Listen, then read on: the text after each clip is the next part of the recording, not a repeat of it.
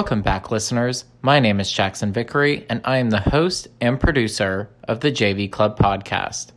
On this episode, I spoke to composer Will Bates about his work on Dumb Money.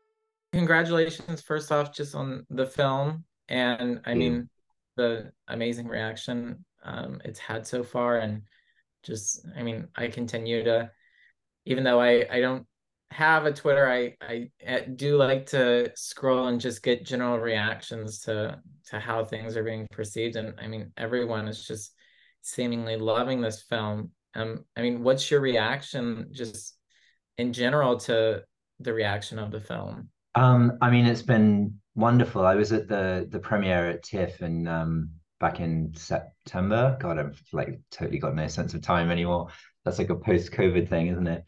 Um, but yeah, I mean, I I loved the movie the first time I saw it. I um I saw a relatively finished cut and just like knew immediately that people were going to react well to this. It's such a it's such a brilliant portrayal of an amazing story that we all kind of I don't know about you, but I we all sort of remember it when it happened.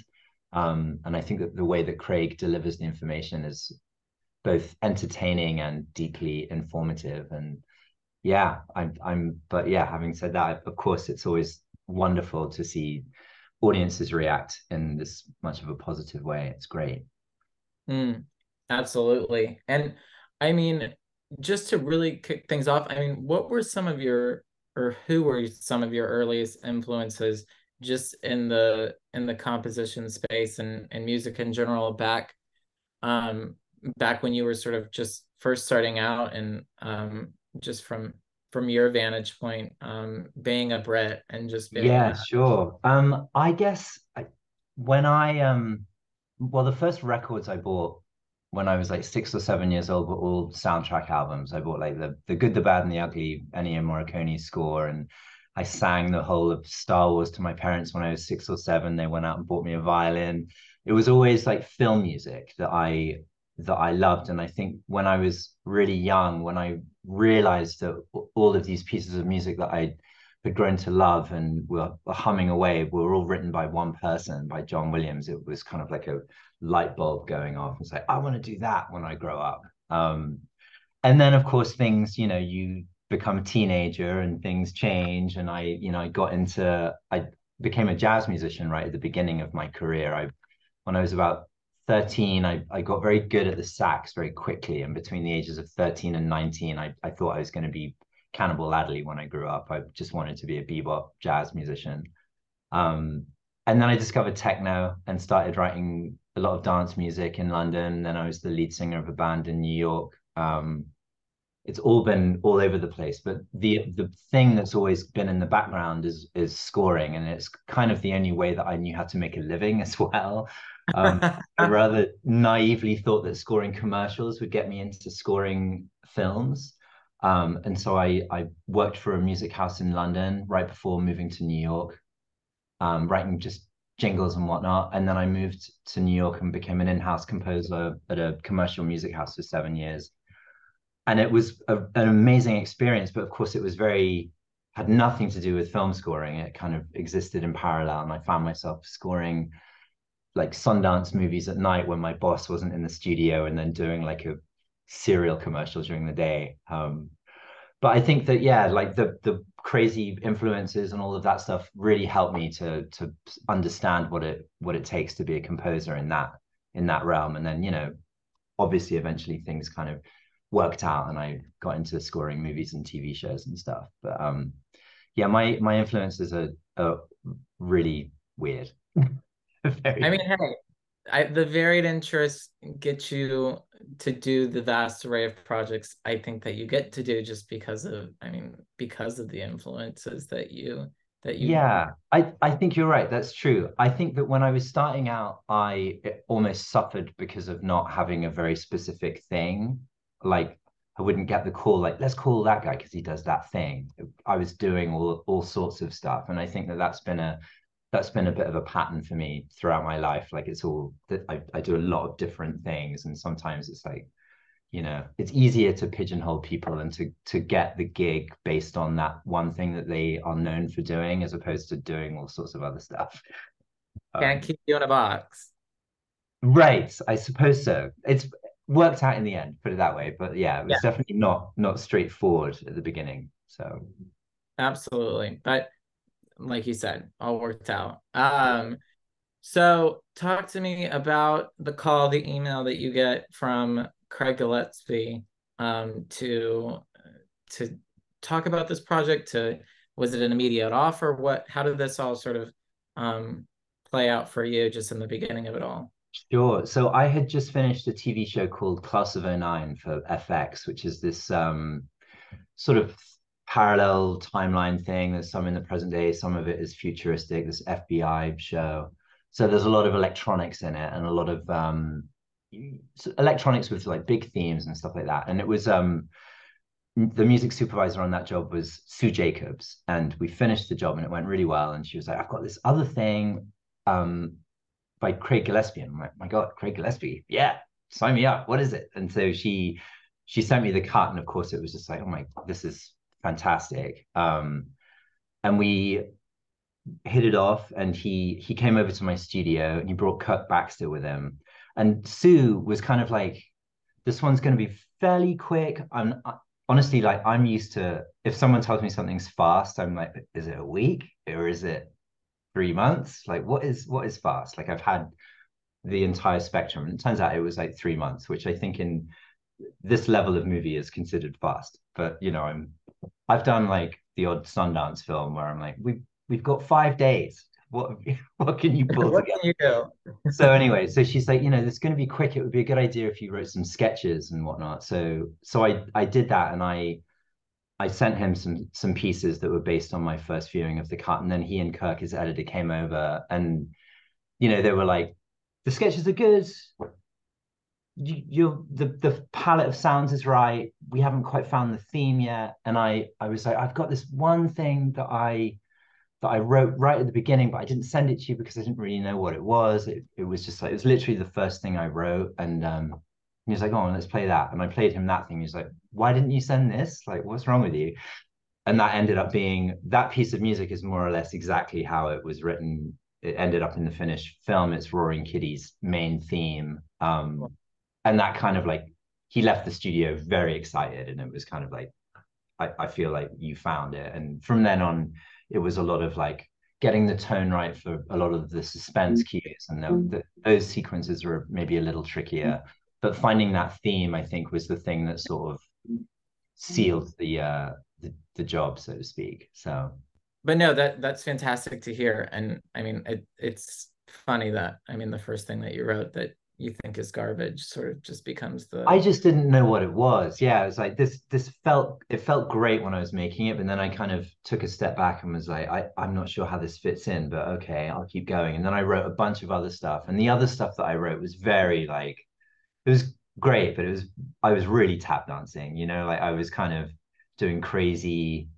I had a this Russian drone synth. I figured out a way to like tie these rubber bands around it and like play the synth with rubber bands. I had a set of timpani that I own at my other studio that's um I have these like MIDI triggers on it, and I was I wrote trap beats on the timpani, if that makes sense, like these totally inhuman. So Craig's just like, yeah, you know, it's pretty cool, but where's your You know, it's just like clearly I was sort of like trying to trying to seal the deal, but in the end it just needed a, a good melody. Um, and that melody came about in kind of a funny way. It was um, this synth that a friend of mine a friend of mine knows that I collect a lot of weird stuff, and he was like, "There's this thing online, you should check it out. It's called the Suiko ST10, and it's a it's like a Japanese poetry trainer. I think it's originally what it's intended to be. And it's like this weird monophonic synth with a cassette deck in the side. And the keys are laid out on a really weird scale. It doesn't make sense. It's sort of like a Japanese scale. It's not like a Western thing. And I wrote the melody on that thing. Um, and I I'll probably never use that thing ever again. It was just like a one and done little thing. But yeah, anyway. Well, you can hang it up on the wall and have it be the the memory from from of the film. Roaring Kitty. Yeah, we have a little room in the back of our studio called the orphanage, which is where all those things like that end up. You know. I buy a lot of gear that just gets used sometimes even for just one cue, you know, and then it just I can't use that again. It's too connected with that character, so it just like goes to the orphanage. Love that. Yeah. Um, I'm curious what what scenes were the ones that were you were gravitating towards and when you were sort of trying to siphon through everything that's going on in this film and really that was grabbing you and you knew that okay this is this is what's going to be either exciting or this is what's going to be a challenge or or what and and uh, it's great that you had sort of the full finished film to to go with it. So i'm just i'm very curious where'd you where'd you just jump off um to to sort of get going? I think the the first thing, and weirdly, I think that theme probably came about as a result of it. I was thinking about the moment where you first see him um, on the train. Know if you remember that sequence. You see Roaring Kitty after that cold open, um, and the credits are, are done and stuff, and he's like tapping his foot. And he's kind of nervous. There's like this nervous energy, but you can tell that this is our protagonist and he's about to do this extraordinary thing. Um, so I I thought a lot about that, trying to capture something that had that nervous energy, but also draws you in. Um, and then the the scene that I was really excited to score was that there's a um, we it's called the track cue. I he's like running on the track and he's there's the voiceover is of his manifesto, but it's being spoken by different characters. Does that ring a bell? Um, yeah and um, that's like a, a big piece with a lot of you you get the real sense that the, the people are starting to rise up and this is an idea that I, I suggested to Craig and Kirk quite early on of like rather than it just being full electronics is there something that we can balance that electronic sound against? And we I talked about like low brass and I always thought that like that kind of brass band like coal miners sound like of a slightly wonky brass band would feel like the masses kind of rising up. And so I recorded all of these brass I'm a sax player like I said earlier but I play a little bit of I, I can hold a note put it that way so and I have a lot of brass so I ended up doing all the brass myself because I wanted it to be slightly wonky and like you know that, that kind of not discordant but just sort of slightly charming sounding and sounding like the masses. So that that was ended that ended up going in the movie that way. Um, I would have called my I have a wonderful trumpet player that I have been working with since I was a kid called Quentin Collins back in London, but he's too good. Basically, I wanted someone who barely knew how to play. You know, my son just started playing trumpet. I should have called him. Um, yeah, so I, that, film that would yeah yeah, I, it wouldn't be the first time I've called my children in to do a score. Actually, oh that's a whole other story.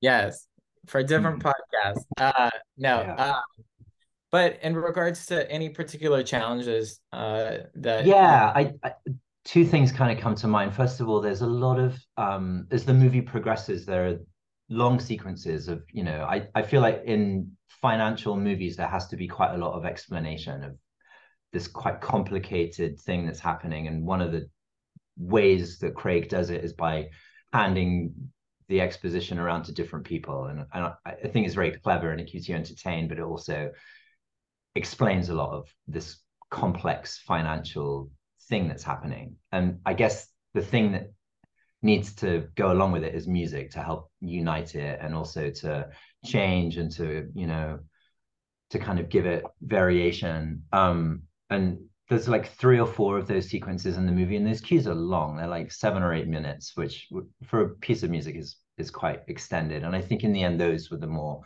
tricky ones, like trying to be propulsive without without being like an action movie, trying to be electronic and cool without, as Craig would say, sounding like I'm coming up in uh, Ibiza, a, a rave or something.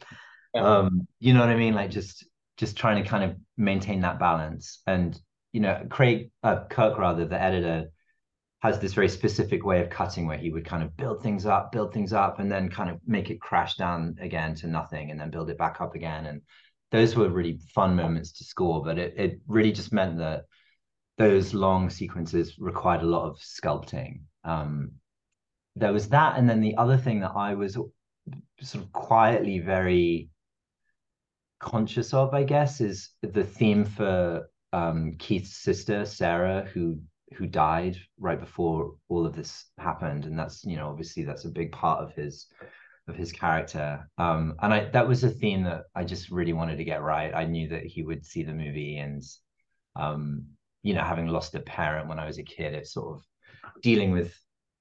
Just wanted to get that one right. You know, needed a light touch, and um, and I think we got there in the end. But yeah, that was that was a really important one for me to to not kind of not make it feel too you know overly emotional but at the same time for it to have a certain amount of importance placed on it. Mm-hmm.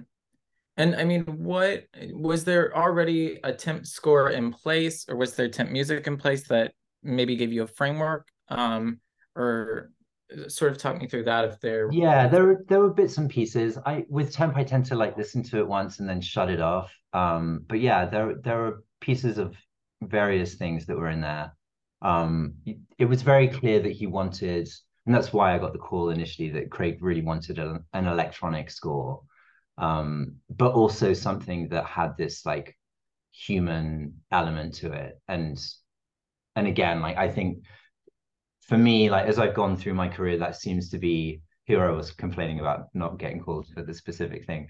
But I feel like now I I tend to get called for the for the moments where it's like unconventional instrumentation that's balanced with electronics, that there's like electronics that are kind of blurred that you know I I'll have synths that go through amps. I have mics that are set up across the room to kind of give everything a slightly dusty quality. You know, everything's like being treated and manipulated. And I, I think that he, a lot of his temp that was in there, he felt that when the electronics became too present, it became, it started to feel sort of nostalgic. And I think that's kind of something that, that we, we kind of went backwards and forwards along quite a bit with, which is that, that thing that electronics can ultimately, if they're too clean, they can start sounding too 80s. If they're too bubbly they start sounding like they're a bit from the 90s you know what i mean like we, we're we're also in tune with what those synths mean to us as individuals i think that um, it was really important to try and kind of guide that and not be too nostalgic and not kind of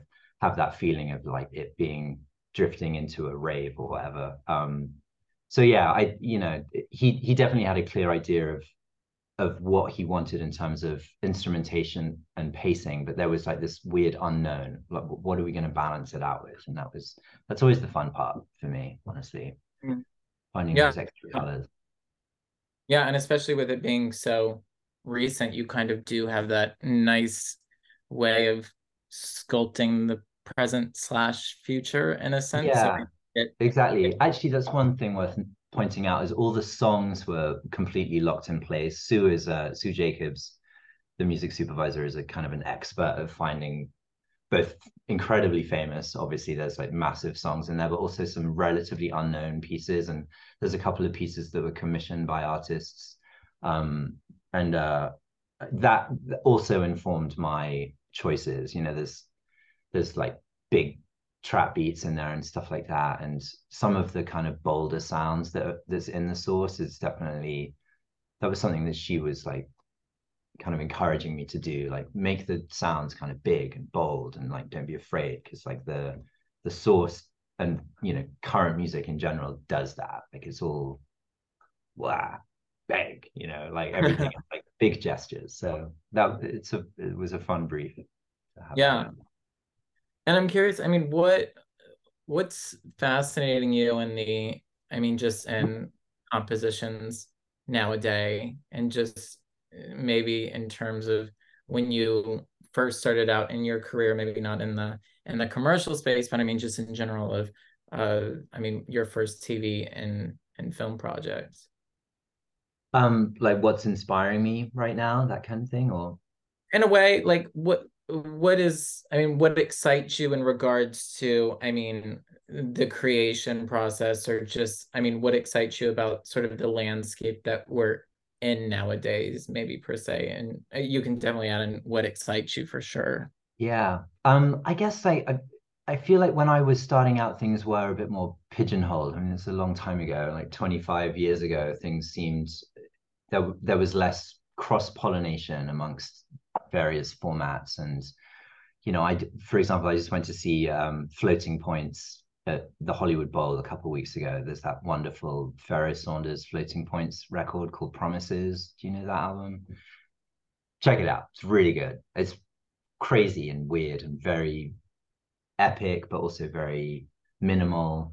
But it's a it's it, to me that sort of sums it up. It's like a what why did Pharoah Sanders make an album with a quite obscure British young electronic producer? And then when you hear it, it's just like, well, that makes sense. It's amazing. Um, sadly, Pharoah passed away before he could perform at the Bowls, but they had a wonderful um, sax player to replace him. But it was extraordinary to see that, and like, yeah, I think that that that to me is like that's almost encouraged now. This sort of like constant like what can we do to turn something upside down and switch it on its head? And and i i think that in a way television has a lot to answer for that too. Like i've the the tv that i've done i don't think that i would have been having those kinds of opportunities 30 years ago you know what i mean? Like i don't think people would be open to the weird wonky noises and all the strange stuff they would want an orchestra on everything you know? So I think that that's definitely wonderful and encouraging. There's a lot of us doing it, which is, you know, good and bad, I suppose. It becomes incredibly competitive now, but um, the fact that so much content is being created also allows for a certain amount of experimentation. Um, one of the scores that I loved actually of the last couple of years is the Underground Railroad score. I've loved Nicholas Britell's. Ah, uh, yes, absolutely. Just, yeah, I was kind of shocked that it didn't get an Emmy nod. Um, but I, I just that score is phenomenal. Like he just took a palette and did something really magical with it on in such an important subject as well. So there, yeah, you know, he's constantly pushing the boundaries. It seems a lot of contemporary composers are. I don't think that you're allowed to sort of stay in one place anymore. I think we all have to kind of push the boundaries and find a new sound and it's both maddening and very exciting, you know. Yeah. No, I, I, always, I Oh, go ahead. Sorry. I was just gonna say, I whenever I get a, a new job, I'll be like, the the first wave is just obviously elation and it's wonderful and how exciting I'm about to embark on a new journey. It's quickly replaced by utter fear and horror because I'm I'll if I'm in my home studio, which I am right now, I'll um like come storming upstairs. Sarah, we that's it. Nicholas Britell wrote the last melody. There's none left. They've all gone. And I'll, you know, go back downstairs and I'll I'll find it in the end. But you know, there's always this moment where I'm just like, that's it. There's no there's nothing left to say. It's it's been yeah. done. But um, but there is always a thing, and I think that that's why we all do this. It's like trying to chase that that feeling of conjuring up something that's unique.